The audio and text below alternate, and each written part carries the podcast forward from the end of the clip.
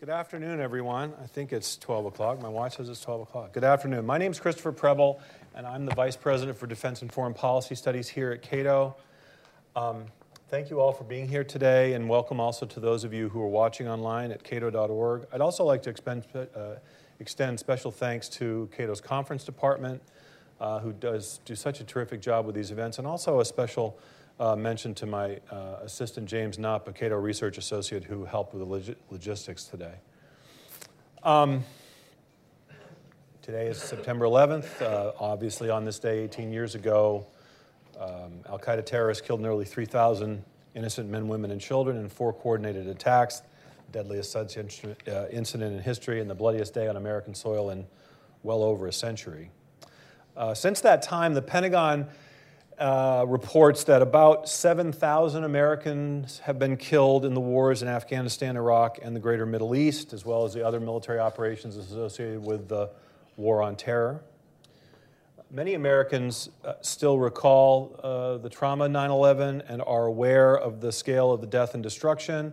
Some have a sense, too, of the numbers of U.S. troops killed.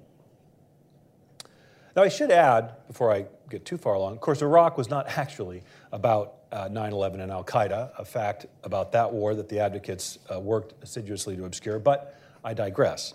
Um, today, there will be, and there should be, uh, remembrances of those Americans lost. But I'm hopeful that after today's discussion, we'll also pay our respects to the innocent men, women, and children who have, through no fault of their own, been caught up in America's wars. Let me tell you a little bit about how this event came about. One of Cato's many friends and generous supporters approached me several months ago asking if we had studied civilian casualties. Another friend objected to the term civilians. He said I sounded too much like a military man, which of course I was. Uh, he reminded me these were men, women, and children, uh, and so we should use that phrase as often as possible. And I thought about it, and I was aware of some news articles, um, some quite in depth. There's a, a quite well known one, The Uncounted by Azmat Khan and Anand Gopal in the New York Times Magazine uh, in November 2017, which studied uh, uh, a series of incidents uh, that resulted in a large number of civilian casualties. There was a quite good article by Jeffrey Stern in the New York Times Magazine that basically studied a single incident tracking a bomb as it went from Arizona to ultimately being dropped in Yemen by a Saudi F 15. But aside from having read these stories, uh, I explained that we had not really dug into this question here at Cato, but other organizations had. And uh, you know, much of this work requires a very meticulous, uh, painstaking, and often dangerous uh, work to, to understand the scale of the problem.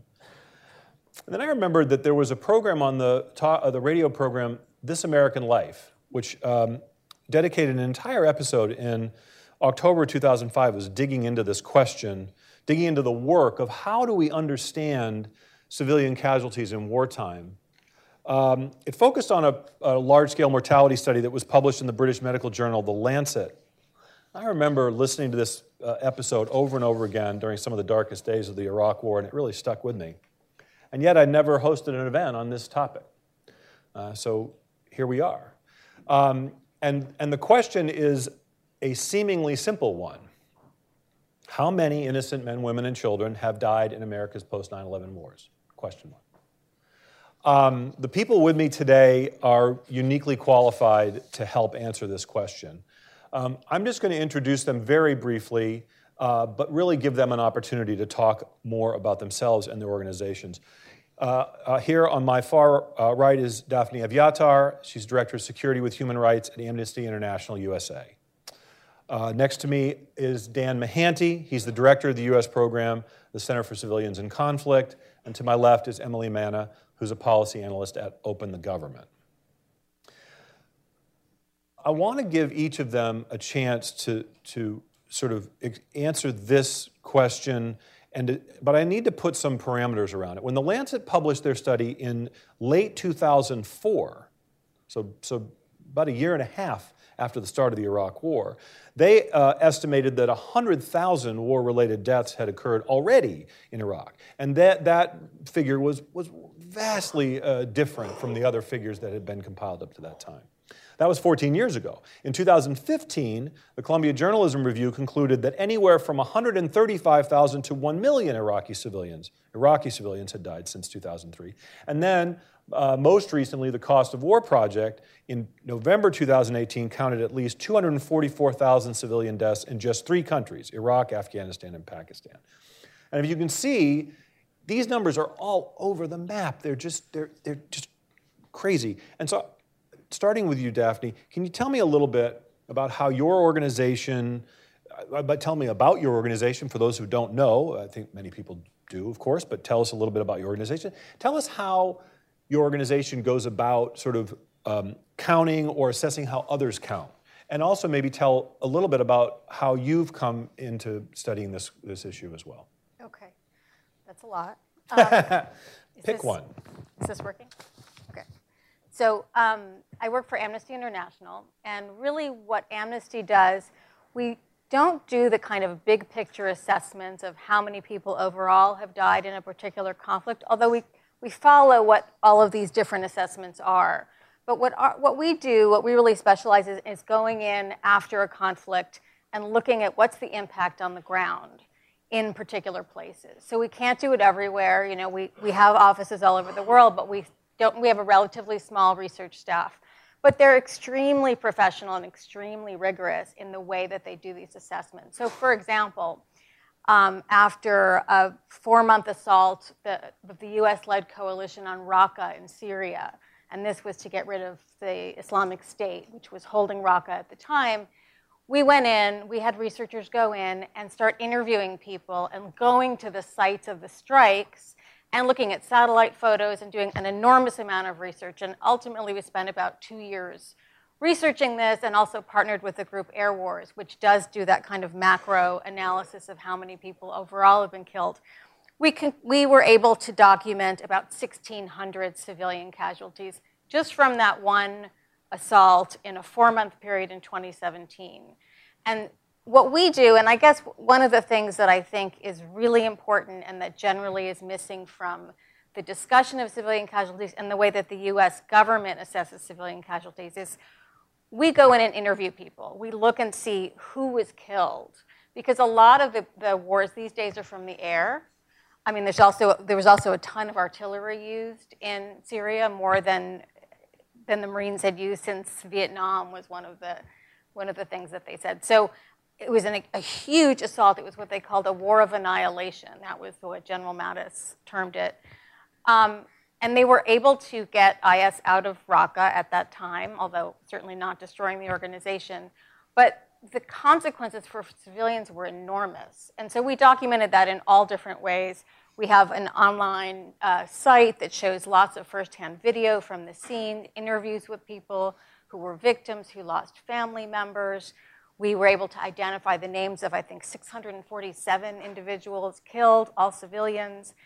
Um, so it's a, it's a massive effort. We can't do it everywhere. We've done a, a comparable project in Somalia, but on, a much smaller scale due to it, there's a, it's a smaller war there, and there, it was more difficult to go in there for security reasons. But that's how Amnesty International operates. So we don't make estimates, we verify. We go in, we find evidence, and we verify, and we present it to the US military. And then they sometimes respond and they sometimes don't. I think a really important point is that the US military doesn't do that, right? They, they don't go in and do interviews and go back to strike sites and ask people who lived here, who was killed. They generally look at aerial footage and they rely on intelligence sources, none of which they'll reveal, and a potentially questionable reliability since we often don't have troops on the ground in these places or we have very few troops on the ground. And our partners in these places might not always be the most reliable or might have their own motives. So, one of the things that we've been really trying to push the military to do is to actually go in after you've conducted a major assault and you've been bombing an area for a while or, and using massive artillery, go in afterwards and find out who was killed. Who were these people? And what we're getting instead are these estimates from the military that, um, you know, a few hundred civilians maybe are killed. I, I think they acknowledged 159 civilians killed in Raqqa. Well, we found 1,600. There's a big difference there. And one reason they're not finding it is because they're not really looking for it. And while they're congressionally mandated to report on this. They get to choose how they report on it. And the mission is to annihilate the Islamic State. It's not to protect civilians, it's not to help the city uh, recover from the assault, it's not to help Syria develop. It's nothing like that. It's to kill the enemy. It's the lethality. They're trying to increase their lethality to kill an enemy. It's completely understandable. That's the military's role. But I think what's neglected is how many civilians are suffering in the process, and then also what are the larger consequences of that. When you've killed massive numbers of civilians, and in Raqqa, for example, destroyed 80% of the city, destroyed most of the infrastructure, destroyed people's livelihood and where they live and their families. I mean, what are you leaving behind? And, and what's likely to come of that? And is that really making us safer? So I'm going over my five minutes, but that's sort of how Amnesty looks at it. I mean, we really focus on documenting very specific cases. We have a ton of information on our website, uh, on reports. Um, yeah, so I'll, and I'll leave it at that. And in terms of how I came to doing this, I just, I'm from New York.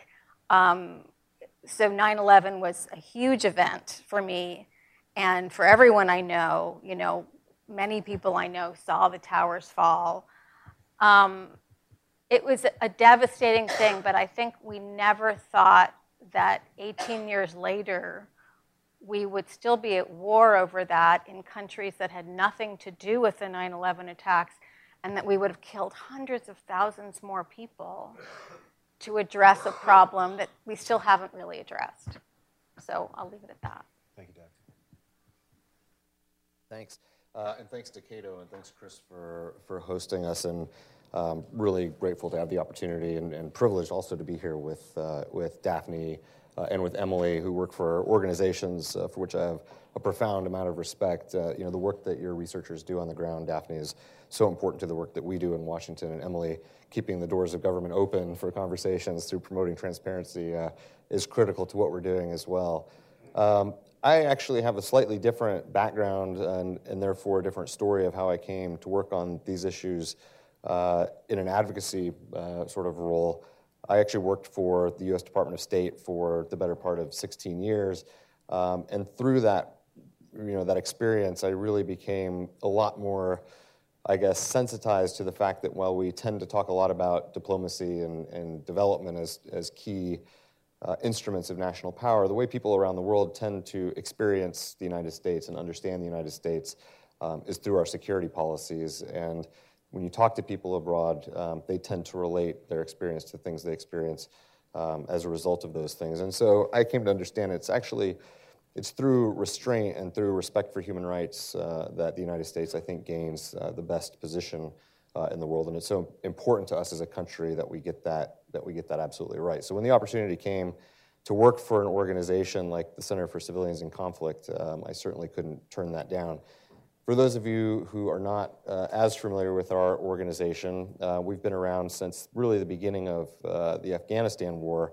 Uh, we were started by a really remarkable uh, young woman named Marla Ruzicka, who was actually born within two months of, of me uh, in, in the late 70s. We'll say late, late 70s, not really, but.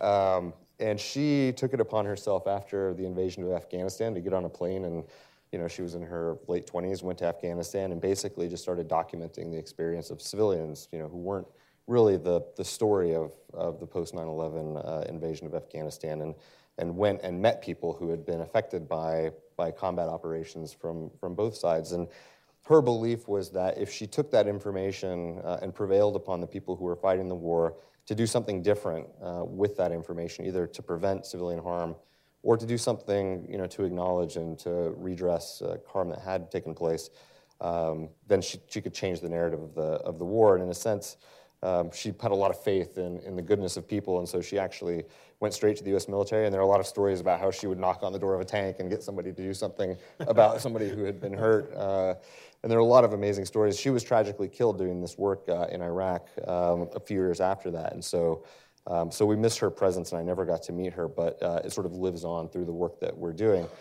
We too don't do, you know, sort of estimating, casualty counting, um, but what we do is we try to work with organizations that do the documentation and the estimating, uh, you know, we work a lot with Airwars, which is a fantastic organization and really doing a great job of documenting, um, you know, what's actually happening in, in these conflicts to civilians. Um, and then we do the same thing that Marla did. We, we try to take that information and identify, you know, why we're seeing what we're seeing, and then prevail upon those in the halls of power to do something different uh, than they are currently doing um, with that information. Um, you know, I just want to mention, I, you know, I'm, i think you so uh, eloquently wrapped up, you know, you know, the fact that today is a day of reflection for a lot of people on, on the events of 9/11 and what happened. But I'm really grateful uh, to Cato and to all of you who came here today to really reflect on the fact that, you know, hundreds of thousands of people have have died, um, you know, as a result of the wars that followed. And you mentioned the Iraq War, which was clearly not related to the events of 9/11, but we should also mention, of course, the conflicts that grew from other conflicts and the proliferation of weapons that took place as a result of those conflicts and the tremendous disruption to infrastructure and livelihoods that resulted. So really, you know, acknowledging the fact that, you know, millions of people have probably been affected by war since 9/11. And we as a country don't tend to not only remember that, but we don't acknowledge it or pay tribute to the loss that has taken place. You know, we don't stand up at baseball games and wave our hat to, to people who have been killed or lost family members. Right. You know, they don't get to board airplanes first. And while we should definitely pay our respects to the brave uh, American men and women who, who fight in wars, um, I think it's really important that we get it right as a country when it comes to reckoning with, with the civilian harm that has taken place um, as a result. Now, I'll just I'll, I'll, wrap up in the next minute or so um, just with some, some additional thoughts on the why. Um, and I know we'll have some time to talk more about that. But I do spend a lot of time, and we're kind of unique in, in some cases as an NGO because I spend a lot of time talking to people in uniform, people at the Pentagon, uh, people at the State Department. And I don't think there's an intention to kill people. I don't think anybody goes out and says, I really hope I can kill a lot of civilians today. So part of the conversation has to get beyond intention and has to focus on factors that really bear some serious investigation and scrutiny, both at kind of a political and cultural level when it comes to the, Ameri- uh, the United States' relationship with war, but then some of the other operational factors that, that come into play. Um, Daphne alluded to a couple, and I'll just propose some thoughts for consideration for the discussion. The first is we as a country have developed a pretty strong allergy to placing our own troops in harm's way. Um, and that, again, is not a commentary on you know, the bravery of, of America's fighting forces, I think it's just a fact. And because of that, we tend to fight in certain ways that may reduce risk to our own fighting forces. A lot of air operations, uh, we fight, you know, through a lot of through coalition operations and with partners. Um, you know, that has a knock-on effect. It makes it more difficult to understand the effects of our operations. It obscures attribution for uh, the harm that occurs as a result. Uh, and it also conceals, I think, in many ways, the responsibility that we bear when we, when we fight through through partners if you look at situations like Saudi Arabia right. uh, and Yemen. Um, the second thing I just quickly mention is there is, we, we're an incredibly innovative and technologically advanced country, and there's a lot of confidence placed in the magic of technology and you know, the, uh, the value of precision uh, in the way that wars are fought. We're not having the conversation we would be having right now about you know, carpet bombing in the Vietnam War. We're talking about a different kind of, of war, but at the same time, confidence in those things can introduce uh, a certain degree of confirmation bias uh, into the system. Right. And I think there's a, we're really at risk right now of not being willing enough to second guess whether or not uh, what we think happened is actually what happened. And when organizations like Amnesty go in and find you know, a dramatic discrepancy in how we understand the effects of operations, um, that really changes the way we think about what to do about it, um, both for preventing casualties in the future um, but also how to acknowledge and, and address that harm. Um, I also think the military tends to misinterpret a public demand signal from those of us who engage on civilian casualties as advocating for clean war, like war without casualties. and sometimes the public affairs message is, you know, we, we strive for zero civilian casualties. We, you know, we're, we're fighting as clean a war as possible. I don't think that's really the point. The point is to have an honest reckoning with the harm of war, with the true cost of war, uh, and factor that into to conversations about uh, how we deal with, with conflict. And then finally, um, you know, she, Daphne also mentioned the kind of intensity of conflict. I'm very concerned, and I think everybody should watch for this, that there is a current that is running through the system right now that tends to draw correspondence between intensity and lethality and the duration of war. In other words, fight harder, fight faster, and you'll shorten war uh, in the long run. This is a concept that goes way back, uh, famously articulated by Francis Lieber uh, as sharp war, uh, and it unfortunately. I think is based on a lot of flawed assumptions and, and a really bad understanding of history. Um, so we should be watchful of that. Um, and the last thing I'll say is just I talk to the military a lot, and we tend to place these problems squarely at the feet of people doing the fighting, but we should also recall that at the end of the day, um, the reasons we entered into conflict in the first place, whether you agree with them or not, um, really are, are, the result of policies and political decisions that are made by people at the White House and people in Congress. Um, and we've got to put responsibility where it lies and place a lot more scrutiny as a country and as the public uh, on policymakers to make the right decisions. So I'll conclude with that. Great, thanks, Dan. Emily? Yeah, so uh, I'm from uh, Open the Government, which is a government transparency and accountability organization. So we've got a little bit of a different uh, perspective on this, and we're not doing as much of the um, really crucial kind of fact finding and, and uh, investigative research uh, that Dan and, and Daphne are doing. Um, but uh, what we've been trying to do is to take a conversation about US wars uh, to the American public in different communities around the country and have kind of just a town hall style conversation with folks uh, to, to hopefully um, bring what feels like a faraway issue uh, closer to home. So we're more focused on that national discourse and public access to information around uh, civilian casualties and around US wars in general. Um, and and uh, so, where the national discourse is now, um, we've seen uh, through the, the Democratic uh, presidential primary process so far that there has been a lot more conversation on the issue of endless war, which is a great thing uh, and a great development. But what you won't hear as part of those conversations is uh, is any discussion of civilian casualties as uh, one of the reasons why the US should be drawing down our conflicts overseas. Uh, and that really stands in stark contrast, especially to how the candidates are talking about issues like immigration, where human suffering as a result of US policy is really front and center of that conversation. Uh, in, in, in, the conversation about endless war, not so much. Um, and so, what that says is that these candidates and, and their advisors uh, don't see civilian casualties as a really strong argument when talking to the US public on this issue. Um, it's kind of difficult to say whether they're right. There hasn't been a ton of polling on this issue, but what polling there has been shows that people uh, generally do become less supportive of, of things like the drone program or U.S. use of lethal force overseas when civilian casualties enter the equation. Uh, so there was one poll, at least by Pew, that showed that 80% of the public is really concerned about uh, civilian casualties uh, that could result from the drone program. So, uh, you know, that shows that there are, is at least that kind of concern out there in the abstract. I think where the disconnect is, is when we get to people's actual knowledge of what's happening on the ground in US conflicts and their actual knowledge of, of civilian casualties. Um, and, and that happens for a few reasons. Uh, one is just generally uh, the public's disconnect from our current conflicts. Uh, you know, unlike Vietnam, there is no draft. Uh, the the portion of the population that's either in the military or directly related to someone who's in the military is, is getting smaller and smaller. Um, so that's definitely a factor you know, that we can't ignore. But I want to talk about two other factors that are also really important. One uh, is the increasing government secrecy around US wars and around US conflicts in general. And that's always been bad. Government secrecy has always been a problem. Uh, and it was bad under Obama, but it's definitely gotten a lot worse under the Trump administration. Um, and what we're seeing is really uh, kind of an attitude of secrecy for secrecy's sake.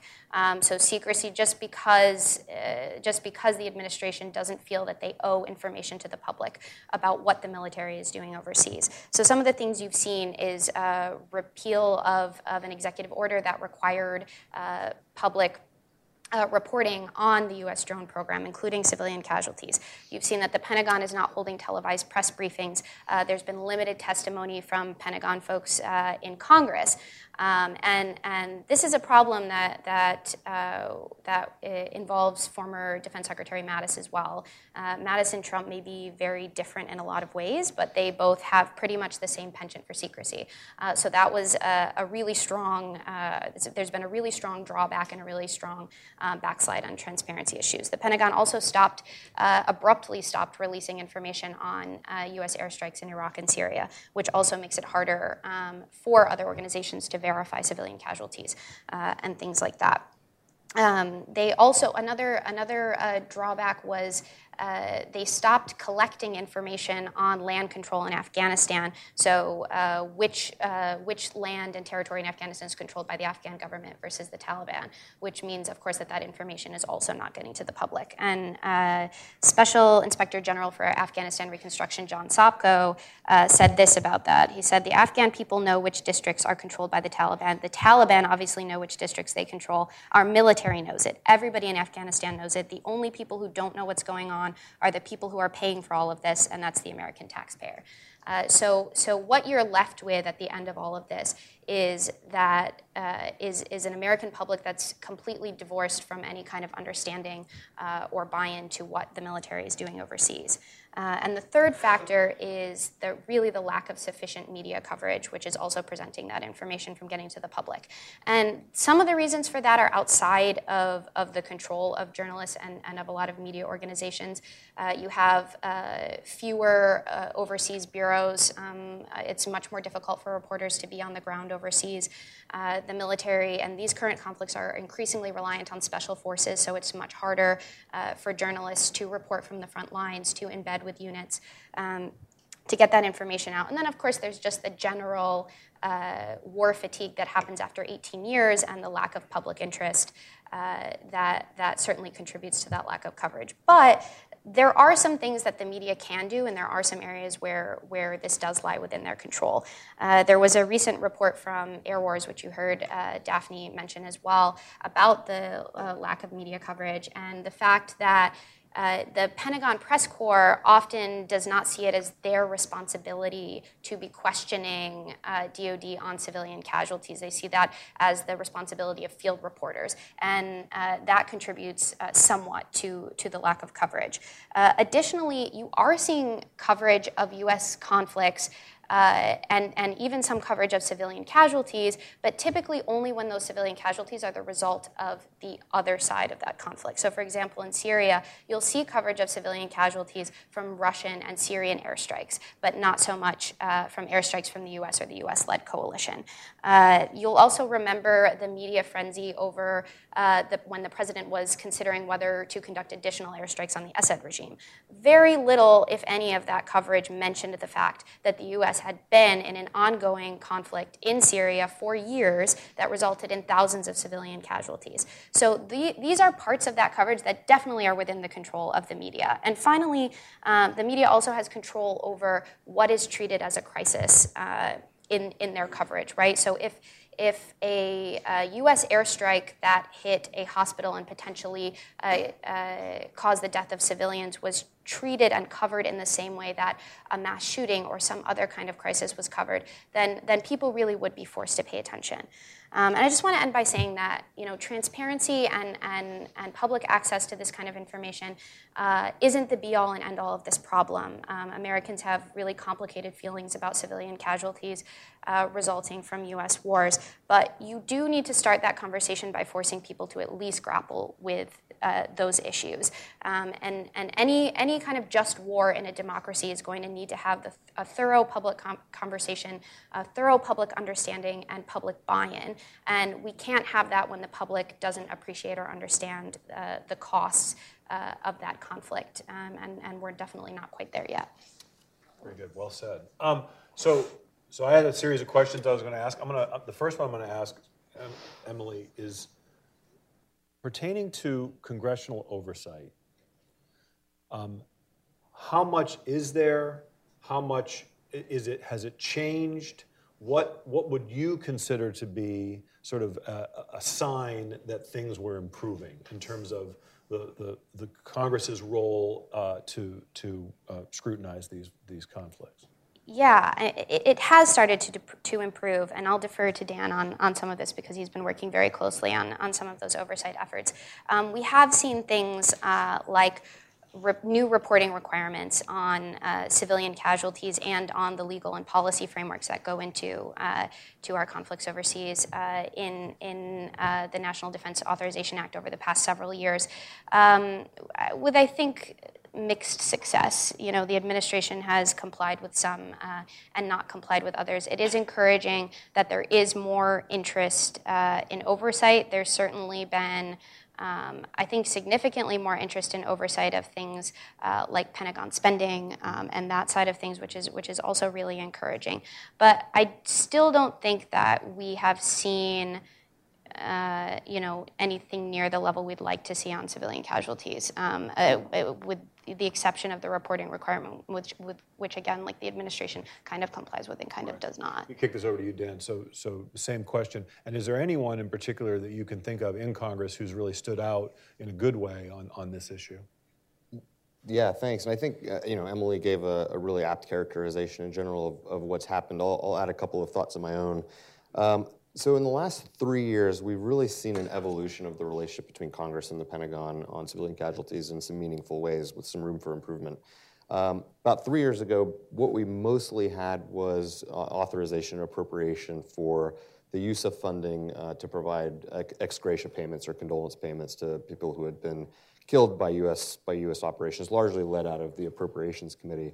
Um, about three years ago, we started to see some signals from different quarters on the Hill, some relatively unexpected, um, that, were, that were largely placed in two buckets. One was on uh, reporting from the Pentagon, as Emily mentioned, on civilian casualties, and the other was really a demand signal that the Pentagon should really centralize and develop policies and practices that would govern the way that the military dealt with civilian casualties across the board. So we saw two buckets of legislation passed uh, two years ago, and then with follow on legislation last year. One was the Section 1057 requirement for reporting. But the other one, which we don't talk often enough about, is Section 936 uh, of two years ago, which required the Pentagon to actually develop a position um, at the Assistant Secretary of Defense level, I believe, um, to manage uh, and develop uniform policies for the military on civilian casualties with a number of constituent elements that are really important for getting at that problem. What I'll say where that really helped was, in addition to the reporting requirement and the development of the policy, what you saw was a connection between a bipartisan or nonpartisan demand signal from, from strong positions of power on the Hill, and I think a strong interest from certain quarters within the Pentagon to actually do this and to do it better um, that really married up nicely in terms of actually dedicating the time, effort, resources, and personnel uh, to doing it. And I think we did see dramatic improvements in the report uh, from the first year that we saw it, again, with a lot of room for improvement, namely um, the significant disparity that still exists in the overall estimates. But I think we could say that as for transparency, it was a, it was a marked improvement. I'll just conclude by saying one thing, which is, in a way, we can't let the success of this be like our like the, its its own biggest enemy. Right, There's a right. saying for that somewhere about success being an enemy. But um, in that we have these great requirements now, what we really need is for the Congress to continue to exercise its role, its oversight role, and to continue to apply you know, friendly and constructive uh, pressure on the Pentagon to keep up, uh, keep up the good work,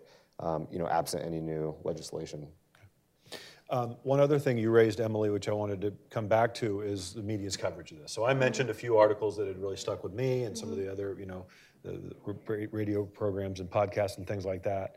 Um, is the the lack of coverage is it a consequence or a cause of the public's lack of interest, right? This is a tough yeah. question. I understand yeah. that. But I think actually this would go first to you, Daphne, is you, Amnesty International does these very vivid, detailed studies on a case by case basis. These are, these are personal interest stories, they, they are newsworthy, right? What has been your reaction, or, or, how, how would you describe the media's coverage of, of your work, and what are some of the examples that maybe stand out in your mind as some sort of best cases of, the, of that? Again, we understand best case and a worst case sort of situation, right? It's, it's, sometimes the ones that get the most attention are truly the most terrific and the most tragic. But, but again, the, the point of this, of this event is to make people aware of the scale of the problem. Right. And in a way, we put out good stories in the sense of like we provide all of this great colorful detail about this child who was whose parents were killed and you know we have horrible horrible stories i think this relates to the issue of Congress and congressional oversight as well. And I just want to step back for a second and say I'm much more skeptical than Dan on this issue. While we support the um, provisions in the Defense Authorization Act, that's great. We've seen some small improvements. We've seen the military engage more with us. Um, it is really a minor, it's a minor improvement. And the problem is still huge, which is that the US military isn't actually legitimately investigating who it's killing. So we can report all it wants on who it's determined from the air it thinks was in that building that it destroyed, but that's not actually valid information that, that can't be verified. And what happens also is that when groups like us or journalists bring information to the military and we say, look at this case, look at this case, we have, you know, this strike at these coordinates, it killed these people, this was a child, this was a woman, this was, they'll say, mm, yeah, okay, either we'll get back to you, they might say nothing, or they might say, yes, we have assessed that, that, was, that those were the enemy. You know, in, depending on where it is, it might have been IS, it might have been Al Shabaab in Somalia. Um, but they won't tell us why they've assessed that. We have no idea what information they're basing that on. It's usually some sort of secret intelligence they have, which again may or may not be reliable. So part of the problem, I think, for journalists as well, and I'm a former journalist, so I completely, I, first of all, yes, it's like there's not a whole lot of appetite for really awful news, and that's, those are always the hardest stories to pitch. On the other hand, the other problem is you can go in, I mean, these are a lot of times these are difficult places to go for a journalist, and it costs a lot of money for news organizations to send journalists there and most news organizations have dramatically cut back on their foreign coverage just for financial reasons. Um, but even if you do find it, and we have had a few people, for example, in Somalia do some really good reporting on families where children were killed by U.S. strikes, or um, or women were killed by U.S. strikes. People who the government isn't nece- wouldn't necessarily say was Al Shabaab. The the response is always the military's response is so insufficient. They provide so little information in response that it makes the, sto- the journalist's story it makes it hard for the journalist to verify. There, there's so little, I guess what I mean to say is that there's so little information provided from the military that nothing can be verified. And so you just have a journalist claim, and editors are going to be more unlikely to want to run with a story that's just, you know, oh, these people on the ground say this is who were killed, if the military is denying it. And I think it, it puts the secrecy, and this goes back to a lot of what Emily was saying, the secrecy on the government's part, well, it's understandable that the military has to have some secrets. When you're talking about looking back at conflicts after they've happened, the persistent secrecy is covering up what was the, who was actually killed, what the government did to investigate who was killed, why they've determined someone was an enemy as opposed to a civilian. That stuff doesn't need to be secret anymore when the, when the conflict is over or when that battle is over. And the, the government keeps all of it secret, and that makes it both harder for the media to report and harder for Congress then to care about it because if their constituents aren't asking for information. The one other thing I just want to point about Congress is I would love to see more questioning from members of Congress, of members of the administration and the military on what, what are the purposes of these wars, what's the strategy of these wars, who's being killed, and how do they know? Right. And we have seen uh, a handful of people starting to ask some of those questions, but not nearly enough. So I'm going to come back to that. So this is one of the other questions I wanted to ask, and it links up to something that Dan said.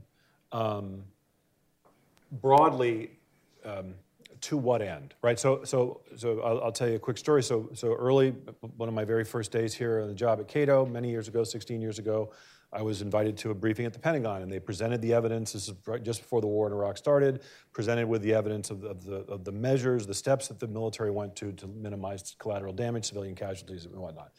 Again, not entirely unfamiliar to me. I, I, I was in the military. I wanted to believe it was true. I believed it was true.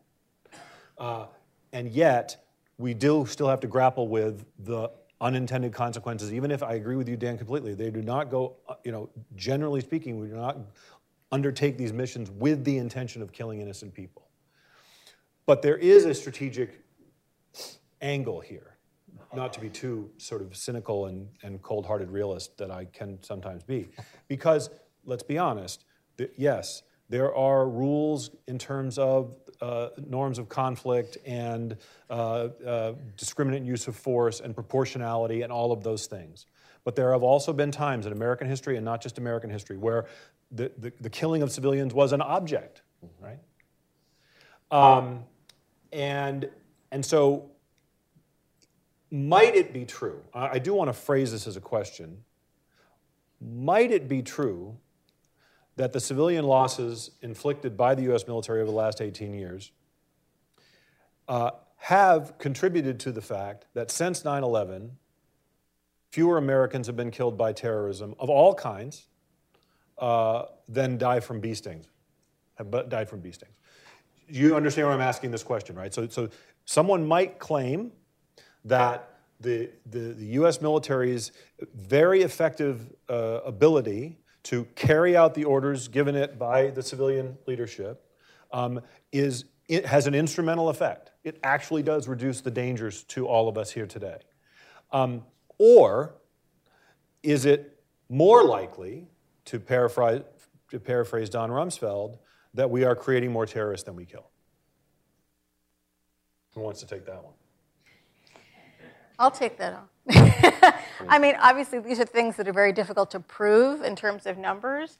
I think there were a lot of basic safety measures that weren't in place, security measures in this country that weren't in place at the time of 9 11 that had nothing to do with killing terrorists. But as we know, if anyone who takes a plane now, there's a lot more airport security, there's a lot more checking of what's going on um, that prevents terrorism in this country. So I don't want to jump to the assumption that the fact that the U.S. started with the war in Afghanistan, added another war in Iraq, and has expanded the wars to eight different countries at least is the reason that we haven't had another major terrorist attack. I think that's, that's really a leap of faith in, in, in the U.S. government's, in what they're saying.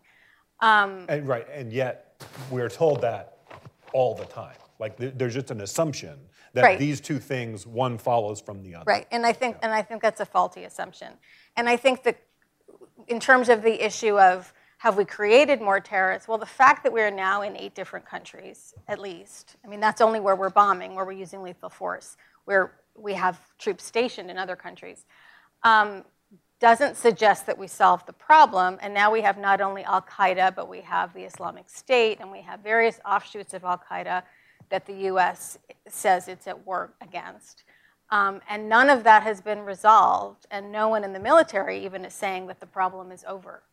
So it doesn't seem to me that that's been a very successful strategy. And yet, when you look at the fact that we're talking about maybe half a million civilians killed, um, if you include all of the wars that have, we've had since 9 11 uh, overseas, that's likely to have created a lot more animosity against the United States um, and a lot more people who are in very desperate circumstances and more vulnerable to being recruited by terrorist groups. So again, we can't make a hun- we can't prove that that's exactly the case, but in specific situations, you pretty much can prove it.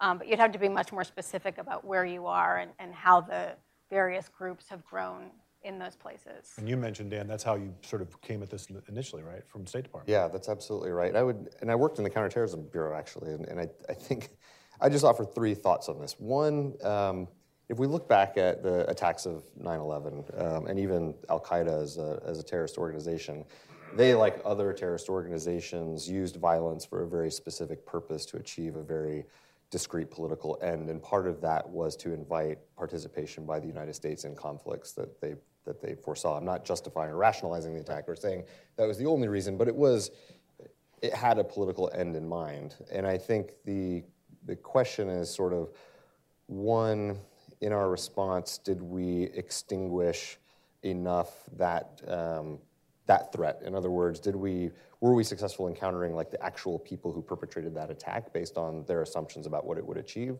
Uh, and in so doing, what what else did we invite as a consequence of that? The second is, I think we have to say terrorism and people killed by terrorism where, right? So there have been no successful major terrorist attacks on US soil, But I would argue that you have seen a dramatic increase in the number of civilians who have been killed by terrorists in the places where the U.S. also happens to have a military presence. In fact, the vast preponderance of people killed by terrorists are, are people who are also killed uh, in, in military operations. Um, the third is whether or not American counterterrorism strategy really corresponds at all to a specific and articulable threat to the United States of America. And I think that's where a, a much greater degree of scrutiny is, uh, is worth applying to what it is exactly counterterrorism tactics are achieving in terms of making the homeland safer. And that's where, does it make, has it created more terrorists? I don't have the answer to that question, but I will say um, I'm not sure that it's done much to, to increase the, the safety uh, or security of the homeland. Uh, and it's a, it's a good question worth asking. Yeah, can I add a couple things? Yeah, um, to, to kind of underscore what Daphne said, I think uh, the the 9/11 Commission that that studied uh, you know why 9/11 happened and what could have done to prevent it to prevent it um, emphasized uh, to a much greater extent the kind of gaps in homeland security, as she said, as opposed to uh, you know anything that, that the U.S. military was, was doing or could have done overseas to to pre- have prevented that from happening. Um, and when you look at the, the body of academic research on this question, and, and it's, it's fairly small, but uh, the body uh, of particularly quantitative research that does exist on whether, uh, for example, the US uh, drone program or any of these kinds of limited and um, uh, uh, you know, disparate um, uses of force in different countries uh, to try and go after Al Qaeda or Al Shabaab or, or, any of these, these various organizations has actually succeeded in reducing uh, terror activity uh, in those countries, as Dan mentioned. The, it, it's, it's a very inconclusive body overall, but to the extent that there is any statistically significant findings, it's that terror activity has actually increased in those places uh, where we have used lethal force since 9 11. Right. Cato published a study to, to, that end a couple of years ago, Trevor Thrall and Eric mm-hmm. Goepner, which I would highly recommend to those of you who are listening and here. Uh, all right, so one other question before I throw it open to the audience. Um, the, this, this, is a multifaceted problem, right? Um, but, but I want to come back to sort of the, the, the original purpose, which is to educate the public on the, nat- on the scale of this problem, the nature of this problem, the causes of this problem. If you could do one thing, what would you what would you do? Where would you put your resources if you're an organization like the Cato Institute? Where would you put your resources to try to to try to educate? Where what else do we need? What what organizations or institutions do we not have? Would we stand up to to deal with this problem? How would you go about doing that? I'll start with you, Daphne. Sure. I mean, you know, from my perspective, and at Amnesty, we feel like we never have enough uh, research capacity to go out and really research on the ground what are the civilian consequences of these wars. So that's where I would want to see, because when we issue a big report, like our reports that we issued on Raqqa and 1,600 civilians killed, or on Somalia, where we showed that 14 civilians were killed from just five airstrikes, where the U.S. had said there had never been any civilian casualties from its airstrikes, that does get a brief burst of media attention. And, and the military responds to that, and they feel like they have to respond to that, and we have meetings with them, and we ha- it starts a dialogue. But we don't have that information on Yemen, for example, Libya, a lot of other places, you know, in, in other battles in Syria, we don't have. We don't have it in, in parts of Afghanistan. We don't have the research capacity to do that. And that's what I think is needed. I mean, I, I, think it's ultimately the US military's responsibility to gather that information, but they don't see it as their responsibility to get that information on the ground. Maybe they don't have the capacity to do it. We can, you know, discuss the reasons. Again, I not to impute any bad intentions to the military, but I think what we need is more research on the ground, interviews with people, video. What's going on? What do these places look like after the US has been bombing them? Or using massive artillery to fight an enemy, what's left? So that's where I would like to see more, more research and uh, resources put. Okay, yeah. Um, I'll sort of connect maybe a thought uh, to Daphne's and offer two quick uh, thoughts on what I would want. One, um, I think this is going to sound a little meta or, or, philosophical, but we do need to restore the burden for dealing with the truth of what happens as a result of conflict to the people who are actually incurring the damage.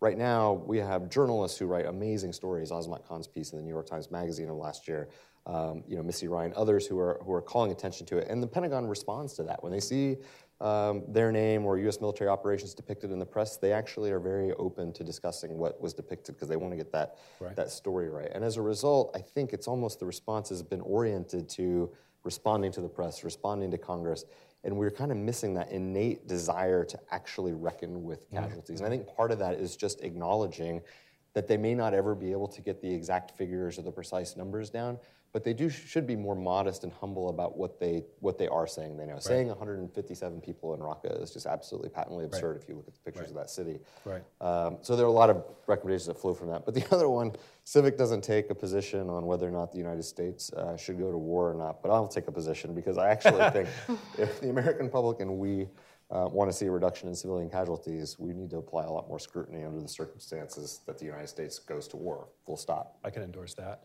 Um, also speaking just personally, uh, although I think my colleagues would agree. Um, uh, Emily, go ahead.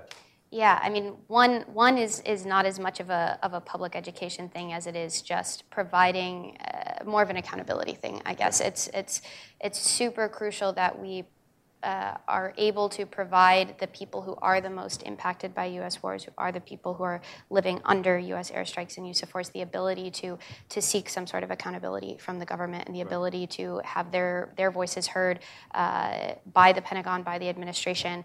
Um, right now, there is no real clear avenue for people to to report civilian casualties or report harm.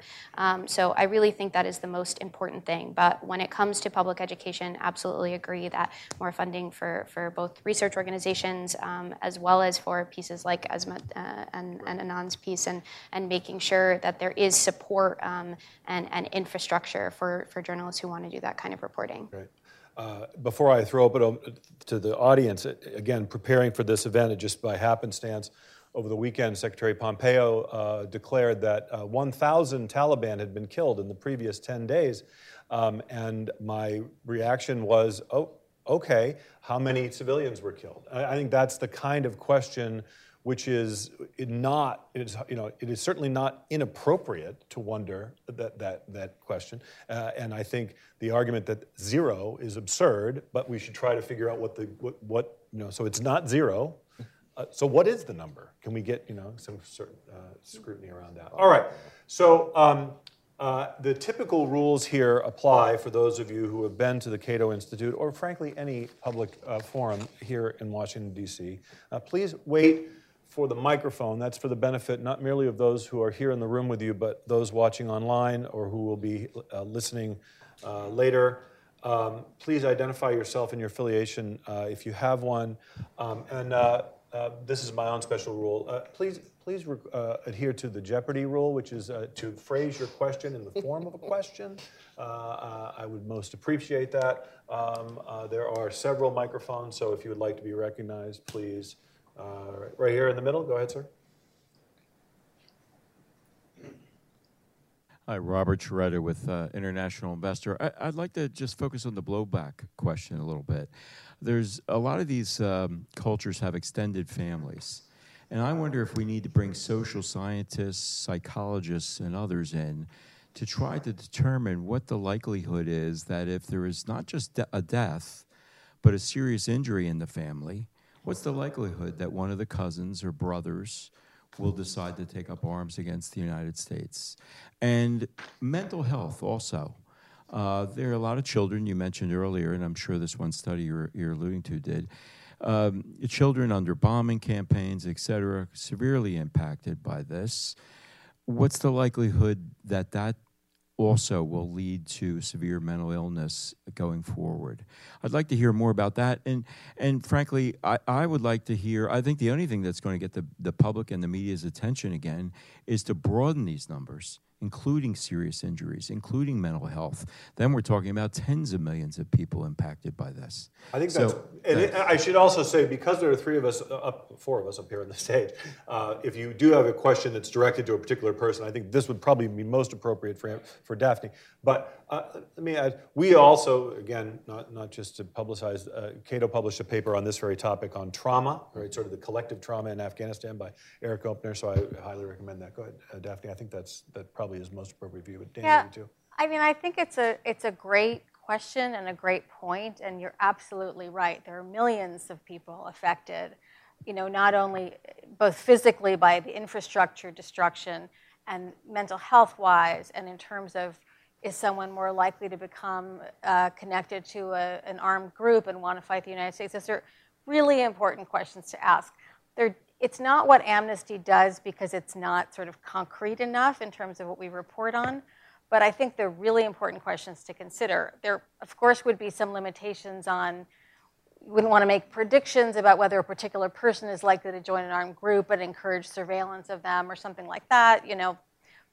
But I think the more general question, and studies could be done and could provide general conclusions that, yes, if someone has been the victim in this sort of way or has suffered these sort of consequences, this is what happens. This is what they're likely to do based on large scale studies. And we have many, many, many people who have been affected in exactly that way. It's a great point.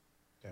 I just qu- quickly add, um, there have been studies done. One uh, was, uh, in addition to the Cato study, I believe the social scientist uh, Shapiro, and I can't remember the name of the other one. There are two that kind of studied the impact or the effect of civilian casualties on uh, on terrorism, but also the extent to which it affected the likelihood that those communities or families uh, would do things that would, you know, inhibit or even um, just you know, tacitly not support what the U.S. military was trying to accomplish. So those are good studies to look at. But I offer a caution, which is in line with what Daphne said, that the like the the the basically the instrumentalization of civilian casualties as like a security issue is kind of an ephemeral argument that we need to be wary of because if we, as you said, sort of get a general sense of who might be more likely to join, not only is it you know sort of questionably ethically in terms of like imposing more surveillance, um, but at the end of the day, those other families and individuals matter just as much as those who you know may or may not likely or have the profile of of joining a, an armed group as a result. So just to keep in mind that there are limitations to that. The other limitation, of course, is that we care about blowback until we don't care about blowback. And as we're starting to talk about large-scale combat operations, uh, you're hearing less about Right. uh, you know a concern for blowback. So. Okay. Um, uh, right here. Uh, hi, I'm Phil Harvey, the DKT Liberty Project. Um, is combating terrorism the uh, sole stated motivation for all of this? If we're bombing people in eight countries, I could only come up with seven, but I'll check with you later. um, is the sole reason to uh, prevent terrorist attacks against the United States or our allies? I mean, it seems very hard to believe that killing a thousand Taliban is going to prevent anything from happening uh, in, in that department. So, are we still in the nation building business? And for God's sake, why? I think that's for you, Dan.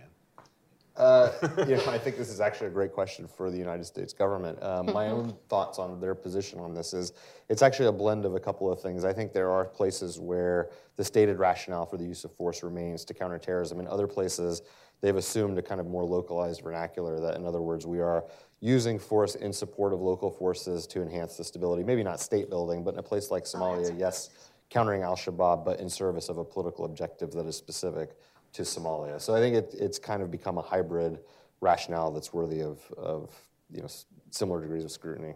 Yeah, and again, you know, it comes back to this idea that, that the government really hasn't made its case to the American public, and so we don't know a lot of what the motivation is for, uh, for a- especially the expansion of, of the 2001 authorization for the use of military force that that that uh, was the response to 9/11. Uh, so many of these conflicts, uh, that is the justification, that is the legal justification that's used, and those expansions have just been made without really consulting the public, without getting public buy-in, and so so we don't know uh, a lot of what the rationale is for what the U.S. is trying to do in a lot of these places. Right. So uh, uh, Emily's report, which we have copies of available, uh, talks about the AUMF, the overly broad use of the AUMF, uh, and uh, this won't be the first time you've heard this at the Cato Institute. That's why we need to sunset the 2001 AUMF and. Uh, perhaps in the future replace it with something else, but for now, just sunset it. I also should mention um, from my own work, uh, it is true that uh, the, the discriminate use of force, the application of, of, of force by the US military can and has reduced the threat of terrorism. It has. There are incidents where we can say, where we can identify people that were planning attacks or, or, uh, or whatnot. So I don't think it's appropriate to dismiss out of hand, and I don't think that's what you were doing, Phil. But I do think it's incumbent upon us to scrutinize that, to not simply assume, uh, to link to another thing I wrote, you know, just because you have a big hammer doesn't mean everything's a nail. Just because you hit something really hard doesn't mean you've solved the problem. It doesn't mean you've not maybe made it worse. And I don't think we have enough scrutiny around that around that issue. It is extraordinarily easy for the for U.S. political officials, for elected officials, to deploy the U.S. military which is an exceptionally capable and lethal instrument. But that doesn't mean that it's serving the policy end necessarily. So, and can I just add yeah, one more thing to that? Actually, a lot of the arguments that you are starting to hear in opposition to uh, withdrawing U.S. troops from Afghanistan is that we need to engage in this kind of nation building, and we need, we can't, you know, leave uh, you know, abandon Afghan women or whatever kinds of arguments that you're starting to hear.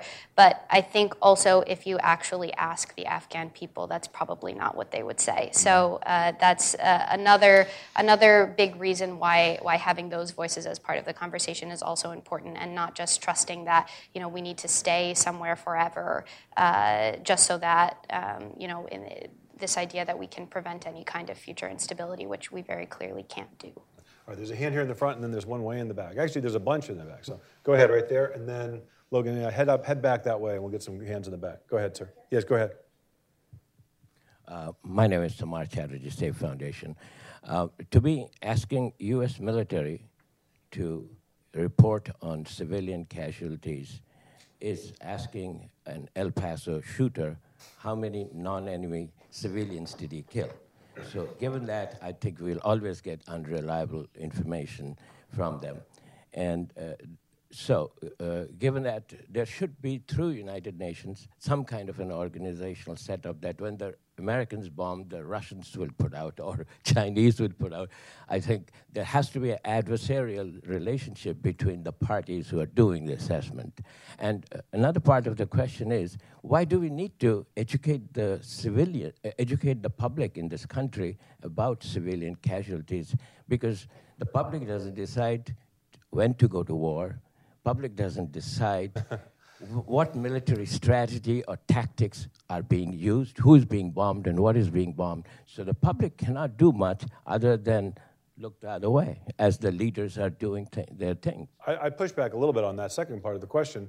Is there is an implicit cost-benefit bargain whenever a particular policy is proposed. The, the purpose of this this event and others is to is to highlight the costs. I mean, it's, it's not just the benefits that are claimed, right? We, as Emily just said, we are told that certain actions in Afghanistan deliver certain benefits, but, but uh, correctly accounting for the costs of the wars includes the American servicemen and women lives lost, the dollars, and civilian casualties on the ground. So that I, I would I would push back a little bit on the argument that that uh, making the public aware of all the costs will not have some effect on whether or not these, uh, these wars are started in the first yeah. place. Well, and, and you bet that if members of Congress start hearing from their constituents that this is an issue that is of real importance to them, they, that will absolutely have an impact. So uh, I definitely don't think that there's nothing the public can do.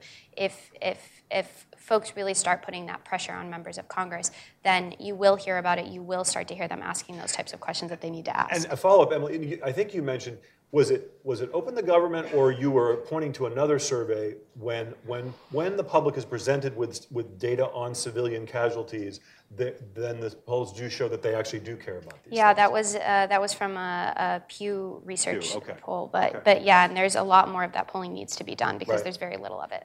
okay uh, in the back sir right there on the aisle and then i see one there in the back uh, right there lauren that's fine yes sir go ahead sir Yep, my name is Roger Cochetti, and I thought the most profound comment was made uh, was by the panel chair when he referred to um, the case that is sometimes made in um, supporting uh, civilian casualties. Uh, The concept of strategic bombing has been around for 80 years. Right. It was widely practiced in World War II, Right. universally cheered and applauded Right. In World War II and Korea, and uh, pursued vigorously in Vietnam. And for those who don't follow the, the, the terminology, strategic bombing is a antiseptic way of saying bomb uh, civilian centers. And Right. the justification is usually threefold. Number one, revenge. Number two, um, break the back of the of the uh, other side, break their will. And number three, maybe you'll get a few civilians, you know, in the pro- uh, maybe you'll get, get a few military targets in the process. Right. So hopefully there's some military benefit to it. And the entire Cold War was built around strategic bombing. Civilians were le- valid targets. So I don't know how. So so you can't blame the American people for saying, "Oh, so there were 1,500 civilians killed in Raqqa. So what? I mean, that's nothing. That's normal in war." so let me since i since i teed this really, up the, it's the chair who raised it, and I think it's worth discussing. How do you separate strategic, the, the notion of strategic bombing, which is widely supported, from collateral damage, which supposedly is horrific? Right. So one difference that I can point to is that when you are uh, holding at risk civilians as well as military targets in a, foreign state, in a state actor, then that may have a deterrent effect, right? But when you're dealing with a non-state actor, which terrorists are virtually by definition, and holding at risk the population within which they operate, it does not necessarily have the same deterrent effect, right? Not necessarily. Now, you might have some people that would argue to the contrary. I, I, anyone want to weigh in on would, that? I mean, I, would, I would. I think it's worth weighing in on and challenging a bit. I think that this this idea that strategic bombing maintains its currency with like current thinking within the military. And I'm not here to defend the military's position on this, but I do think there has been an evolution since those times about not only the strategic value of targeting civilian centers, but also an evolution in military ethics that says actually we are not going to do that. Like we're not going to uh, violate this principle of double effect, if you're familiar, with the ethical term, uh, in order to achieve our strategic ends. That is highly, of course, inconsistent with a country that maintains the largest arsenal of nuclear weapons, but that's a whole different panel discussion that we can talk about. I say that I say that all with a warning, which is that with the with the new field manual, Army 3, Field Manual 3.0, conversations about near peer competition and conflict, large scale combat operations. If you read the comments on articles that are written around civilian casualties, you do start to see a lot more of this. You know, there may come a time when we have to actually like make the population hurt in order to achieve our political ends. But I have not heard anybody who occupies like a, a serious position of military authority uh, make those claims. Okay. uh, way in the back, and then I see you, sir. We'll come back to you. Yes, sir. Go ahead. Yeah. Hi. Um, I'm Augustus Salzona. I'm asking my question from the perspective of one who's had family and friends uh, who served with honor and distinction in um, combat in um, World War II, the Korean War, Vietnam, Iraq, and Afghanistan, none of whom committed war crimes. Can you speak up a little bit, sir? Uh, yeah. Um, eh, uh, okay, from the perspective of somebody who's had uh, family and friends who served honorably in World War II, the Korean War, right. Yep. Understood. Vietnam, Iraq, and Afghanistan, n- none of whom had committed war crimes.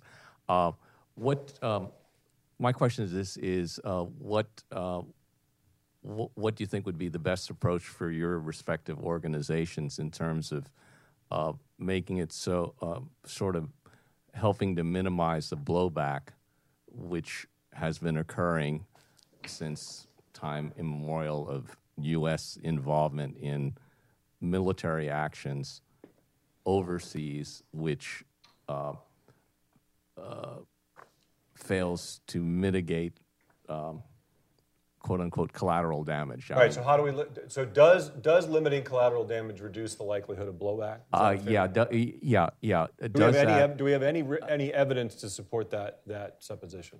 Well, I mean, it it it it it it would be. I I don't know. I mean, uh, no, I'm asking. So I'm, I'm rephrasing your question for you. yeah, yeah, yeah. Well, I mean, like, and going forward, I mean, you know, there was a question up there about, you know, what can, what should you all do about, you know, as we move forward, um, in time in in in history here, uh, you know, what can, uh, you know, what is that? How can we sort of like mitigate that? Okay. Got it. So, anyone want to take that? Yeah, I'll offer just a quick thought that just supplements what we talked about earlier, which is not to just think about blowback, but to also think about like an affirmative statement of legitimacy. And I think that also gets to like the, the questions about like information and what value proposition there is in, in having an honest rendering uh, of civilian casualties. And I think we could think about it in terms of preventing blowback and all the empirical claims that are made with respect to that. But I think we can all agree, or might all agree, that if nothing else, ensuring that our missions are legitimate, our forces are legitimate, and we're in support of, of governments that enjoy the legitimacy with their own populations is generally speaking a good thing. If I could just Please, ask, Daphne, I, I've just- just want to add also because there's been some discussion in terms of, for example, strategic bombing. That that would be a war crime. So, the certainly the thinking has evolved and international law has evolved where it's clear that if that the U.S. military and all militaries have to distinguish between civilians and combatants. Um, and I think Amnesty's position would be the fewer civilians you killed, the more careful you are about getting involved in a conflict and about sticking to those laws of war, which have a very important purpose, the less blowback you're likely to have. I mean, we take we focus on specifically the laws of war, but they are written to really reduce the impact on civilians, and that I guess we're making a, a, a little bit of a leap of faith, but I believe that certainly would reduce the blowback. And I think the military military professionals believe that too. Many Oh, many sure. do. You know. Absolutely. All right, right here, sir. Yes, sir. And then uh, along the wall, uh, Logan. Okay, yeah. Go ahead, sir. Since World War II, uh, every president administration has been, at the time of election or re-election, they have used some war one way or the other to promote their, uh, you know, to create some kind of uh, atmosphere in the country to get uh, elected or, or re-elected. Okay. My question is that uh, isn't that the same kind of terrorists? you guys call terrorists some, uh, you know, whatever they kill about uh, uh, 10, 20 or more people.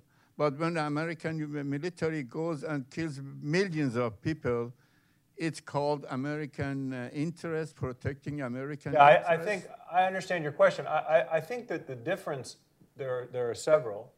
When I study terrorism, which I've done at some at some length, um, one of the dif- dif- differences is it's the use of violence by a non-state actor to achieve a political purpose. That's how you define terrorism, as distinct from as an instrument of, of state policy, um, because a terrorist group doesn't have a state. That's the distinction. That's one of the distinctions. The other thing I want to emphasize: um, no one here today has has said that uh, the U.S. military has gone out of its way to cause this harm. In fact, we've said the opposite. Um, we are concerned that some of these operations are not sufficiently scrutinized. They do, do not, they're not sufficiently sort of transparent about their activities. But I still believe that it is true that the U.S. military does go to extraordinary lengths to try to minimize civilian casualties for all the reasons that we just said. The concern is that the public is still not aware, believing that the U.S. military goes to extraordinary lengths to limit civilian casualties, that there are none or very few. That's not true. Uh, and and the, the, what is uh, an impediment to us understanding that is not scrutinizing this more closely. Uh, along the wall, sir. Yes, sir. Go ahead. Thanks very much. I'm Dan Whitman at American University. Uh, the three organizations represented do amazing work in the field at gathering information, and I, I hope you share your data. I'm interested in the sources of your data. You've mentioned very correctly that all sources can be tainted. Uh, the entity doing the work, which might be the military or some other, um, has an interest in uh, in giving a, a certain impression of what they're doing. Journalists are not there, either because of the poverty of their organizations or the danger in going there. So, citizen journalists, um, do they provide anecdotal Mm. data that you use? And if so, what is your standard in actually believing them? That's a great question. I think that's mostly for Daphne, but but but also I, I, I'd like to hear from the others as well. Well, I'll just respond briefly to that. So we we look at those things. I think the organization Airwars um, look will take that kind of thing more into consideration because they're starting to look at they look at the large numbers, how many civilians were killed from a certain operation. Because we're not trying to assess the total number, we're trying to identify particular cases. We might look at citizen journalists, at online platforms, things like that, but we'll never assume it's true. We'll always go in and do multiple interviews to see is this true? Because there are propaganda voices locally as well who might have an interest in making it look like the military is killing the U.S. military is killing people that um, that it's not. So you have to always check that kind of thing very carefully. I just want to also add to the point um, made by the earlier gentleman that I, I think even if the, even though I do believe the U.S. military tries to minimize civilian casualties, it's a very important point that in other countries that are being bombed, they may well view the United States or some of that population, which doesn't understand our strategic interests, might view the United States as terrorists and might view them as terrorizing their population. And that's an important thing to think about. Right. Thank you. Uh, right in the middle, sir. Uh, right there, Logan. You see him right there in the middle of the pack? Yep. yep. Hi, thank you. I'm John Beckman. I'm a student from American University, and Speak up just a little bit there, John. I'm uh, John Beckman, a student from American University. And you talked about how um, the press has an effect in uh, shaping the public interest in this issue, and I was just curious if social media also had any effect on public interest in this issue, either uh, the public here or even in the countries that uh, civilian casualties do affect. So, th- so we, we've, we've sort of commented on how the traditional news media, by reducing um, the foreign bureaus and foreign coverage, um, is a problem. Is and I think this relates a little bit to the, to the previous question: Is social media helping to fill some of this gap? I mean, I think certainly yes. Uh, we certainly have access to to photos, videos, um, and and firsthand accounts that we wouldn't have ordinarily. I think the issue is that. Uh, then, on on the flip side of that, the U.S. media doesn't necessarily treat uh, uh, these accounts as credible. Um, some of which, rightly so, perhaps some of them not. But even even foreign media in a lot of the impacted countries is often not treated Right. necessarily as credible by U.S. media. So, uh, you know, while a lot more of that information certainly is getting through, I think there's a limit to how much it's then going to be picked up and broadcast uh, here in the U.S. Okay. Um, let's get a uh, right over here. Sorry, um, and then okay, Lauren, you got that? Yeah, right there. Hi, I'm Brooke from American University, and I was wondering um, if they aren't already in place, do you feel there exist any possible more positive preemptive measures we could take as opposed to warfare that would still both lower the rates of terrorism while not necessarily harming um, U.S. economic ventures? Right. So, yeah, what other instruments of policy could we use? To, uh, you know, again, we're, we're, we're conducting this event in the context of this is you know post 9/11 wars. Uh, what else could we be doing besides the use of force, which obviously carries the risk of civilian casualty? Anyone want to take that one? It seems like a Dan question. It does sort of seem like a Dan. I'll, I'll let him think about it. It's, it's sort of a me question too. I'll let Dan think about it for a minute. I, I mean, so the Cato Institute, we published a number of studies and books over the years on, on counterterrorism since 9/11, and I edited a, a couple of them. Um, I think that first of all, it requires us to put the nature of the threat in proper perspective. That is, I would start there. There is a reason why I pointed out that um, your likelihood of being killed by a terrorist in the United States, I want to, and Dan is correct, that the incidents of terrorism outside of the United States have risen. But inside of the United States, your likelihood of being killed by a terrorist is lower than almost anything. Lightning strikes. Don't run into a deer with your car, because don't, don't drop your 50 inch big screen television on you. All of those things are more likely to kill you than terrorism. Okay? So it, gluten, thank you. Yes. So, so we start by putting the threat in proper perspective because then you get to the question of costs and benefits. What costs and risks are you willing to incur or to impose on others in exchange for what benefit? And I think it was entirely understandable. I want to be I want to emphasize this. After 9/11, the trauma that this country felt was so severe, and it was not absurd to think that those events were not uh, an outlier, not merely a black swan event, but they were a harbinger of a new wave of terrorism. It turns out that was false. It turns out that was not true. Um, that's why I also raise the question is, are the things that we have done since 9-11, do they explain why those incidents are less? And I, I, my reading and interpretation of the evidence is no. That in fact, the danger is not that great. My colleague John Mueller has written a number of books and articles on this topic. If you actually scrutinize the, the actual known terrorist cases just here in the United States, the likelihood that any one of those incidents would have resulted in anything approaching a 9 11 uh, scale attack is in, you know, vanishingly small. Okay? So it starts by putting the threat in perspective. I completely agree. I'll just give you one short anecdote. There will be a lot written about Yemen uh, in, in the days and years ahead and, and kind of our history with policy there.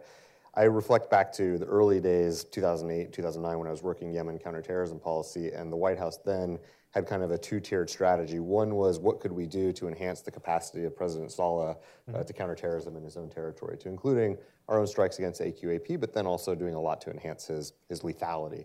And then we had this other stream, which was let's give more stuff to the Yemeni people to show them that the United States like cares about them, so we enhance development uh, there we never stopped to take a look at the fact that Saleh was the problem. the fundamental legitimacy deficit was Saleh. So we were pursuing a two-pronged strategy, but that were working at odds with, with one another. And I think one of the things that we learned that I learned from that was we can we often think about what can we do to fix the problem, engineer solutions, and we often turn to the things that are most readily apparently available, either massive amounts of arms sales and security assistance, or we look at development aid and we try to blend those two things. Sometimes the best thing we can possibly do is to refrain from enhancing you know, the capacities of illegitimate governments to who you know, are part of the problem. Well said. Okay, that generated more hands up. All right, sir, you've been very patient there along the aisle, and I saw another hand. Logan, right there, that gentleman there in the white shirt, right there. Hold your hand up, sir. Go ahead, sir. Yes, sir, go ahead. Okay. I'm going to lump the questions together now because we're running out of time. Go ahead, very quickly. okay. Uh, Dean Ahmad with the Minaret of Freedom Institute. Uh, Chris, you gave the State Department's definition of terrorism as the definition of terrorism. I don't think it's universally accepted. I certainly don't accept it. Fair and enough. it brings to mind two questions. First off, how would you square that with the statement that had been made earlier that there's been evolution in thinking about strategic bombing True. to say it's no longer considered acceptable. And the second question is how can any libertarian claim that an act that is otherwise unjust becomes just because it's committed by a government? I don't know that I said that. I was differentiating the, t- the terms. You Fair said enough. it's terrorism when it's done by a non state actor, okay. and when it's done by a state actor, it's not terrorism. You're, you're challenging my libertarianism? here, here, in the F.A. Hayek Auditorium? I'm trying to draw you back into the Gee, you know. He's got a uh, card in his wallet. Yeah, yeah, yeah. I got a card. Uh, uh, I think to the to the first question, uh, uh, who wants to take that one? Because I, I I stand, I won't say corrected, but I, I, I, take your point, sir. Thank you. Yeah, I mean, I think there's definitely uh, an also widely accepted definition of terrorism that any targeting of civilians for political purposes is terrorism, regardless of whether it's committed by a state or, or a non state actor. Okay. Sir, right there. Hi. My name's Tom. I'm a student at American University. My question is how much does cyber terrorism uh, impact your work, if any at all? Hmm, good question. So, who wants to take that one? I can offer just a couple of thoughts for implications that cyber has in our field in general, but I, I definitely don't claim to have a monopoly on this. So, one, uh, just some thoughts for consideration. One is the extent to which cyber attacks can interrupt um, services and, and, goods upon which civilians are dependent. So, mm-hmm. um, if nations start to engage in state on state cyber warfare, um, you have to think about the knock-on second and third order effects uh, to critical infrastructure. I think that's actually a big, mm-hmm. a big concern. The other that I think is that gets less attention is not technically a cyber issue, um, is the extent to which the precision and the deployment of military weaponry depends very heavily on satellite technology for, uh, for the assumptions we make about how much damage it will cause. I think interruptions to those things render a lot of those tools a lot more blunt in their application, and so that's something to watch out for. And then I think AI is another panel that I hopefully will be invited back to, to talk Yeah, about. that- that's a totally Yeah. different set But I think as you know, as AI and machine learning uh, becomes a, a, a bigger part of uh, of DoD and of uh, the way the military is operating, um, that also increases a lot of vulnerabilities, uh, and that's really a double-edged sword because it has a really profound uh, negative impact on transparency as well. Uh, it means that uh, the military is much less willing to release uh, a lot of information on the way weapon systems uh, are, are bought and sold and operated, and that makes it a lot more difficult to, to obtain information for the public. Okay. All right, one last question. Uh, who wants to get the guy way in against the back wall? One last question. Lauren, uh, you can, can, thank you very much. This will be our last question. Make it a good one, sir. Don't challenge my libertarianism. Good thing you didn't name it the James Buchanan. Uh, hi, Drew. Uh, Drew Rao from NHK News. Um, along with civilian casualties, are there uh, government or private organizations estimating the financial costs of the destruction of the war on terror, whether it be over the last 17 years in uh, specific countries like one of the eight you were talking about, or even in events k- kind of like how um, Amnesty International had investigated that um, bombing in Raqqa? Uh, and if so, what do these estimates look like? So, uh, this is the question about the dollar cost in addition to the civilian casualty cost? Yeah, ex- exactly. So there are civilian casualty estimates. What do we see in terms of what the destruction to infrastructure and things like that cost? Right. I think there's a tendency. I, I'll, I'm curious to hear from the rest of them. There is a tendency. Again, this the, the U.S. foreign policy and U.S. national security policy is a tendency to focus on the cost to the U.S. taxpayer, but but to accurately assess the true cost of these wars, you do have to account for the, the damage to infrastructure in the places. Again, we've focused a bit in this in this discussion on how damage to infrastructure results in civilian deaths, and and, and but but there's also the question of how, how you go about rebuilding that infrastructure and, and whether or not you go about rebuilding that infrastructure after. I mean, I think the only resource I would call to your attention, I think my co-panelists might agree, is the Cost of War Project out of Brown Yeah, University, exactly. which is I a good would- resource, but I I don't know of too many others that are doing it. I think that's right. I think they're the best. All right, I want to thank, first of all, the panelists uh, for joining us today. Thank you all for being here. Uh, we uh, then will have uh, lunch upstairs in the George M. Yeager Conference Center. Uh, the um, uh, our conference staff will show you the way. It's on the second floor up the spiral staircase, and there are restrooms up there on the second floor. On your way, uh, look for the yellow uh, wall along the way. Thank you all very much for joining us today.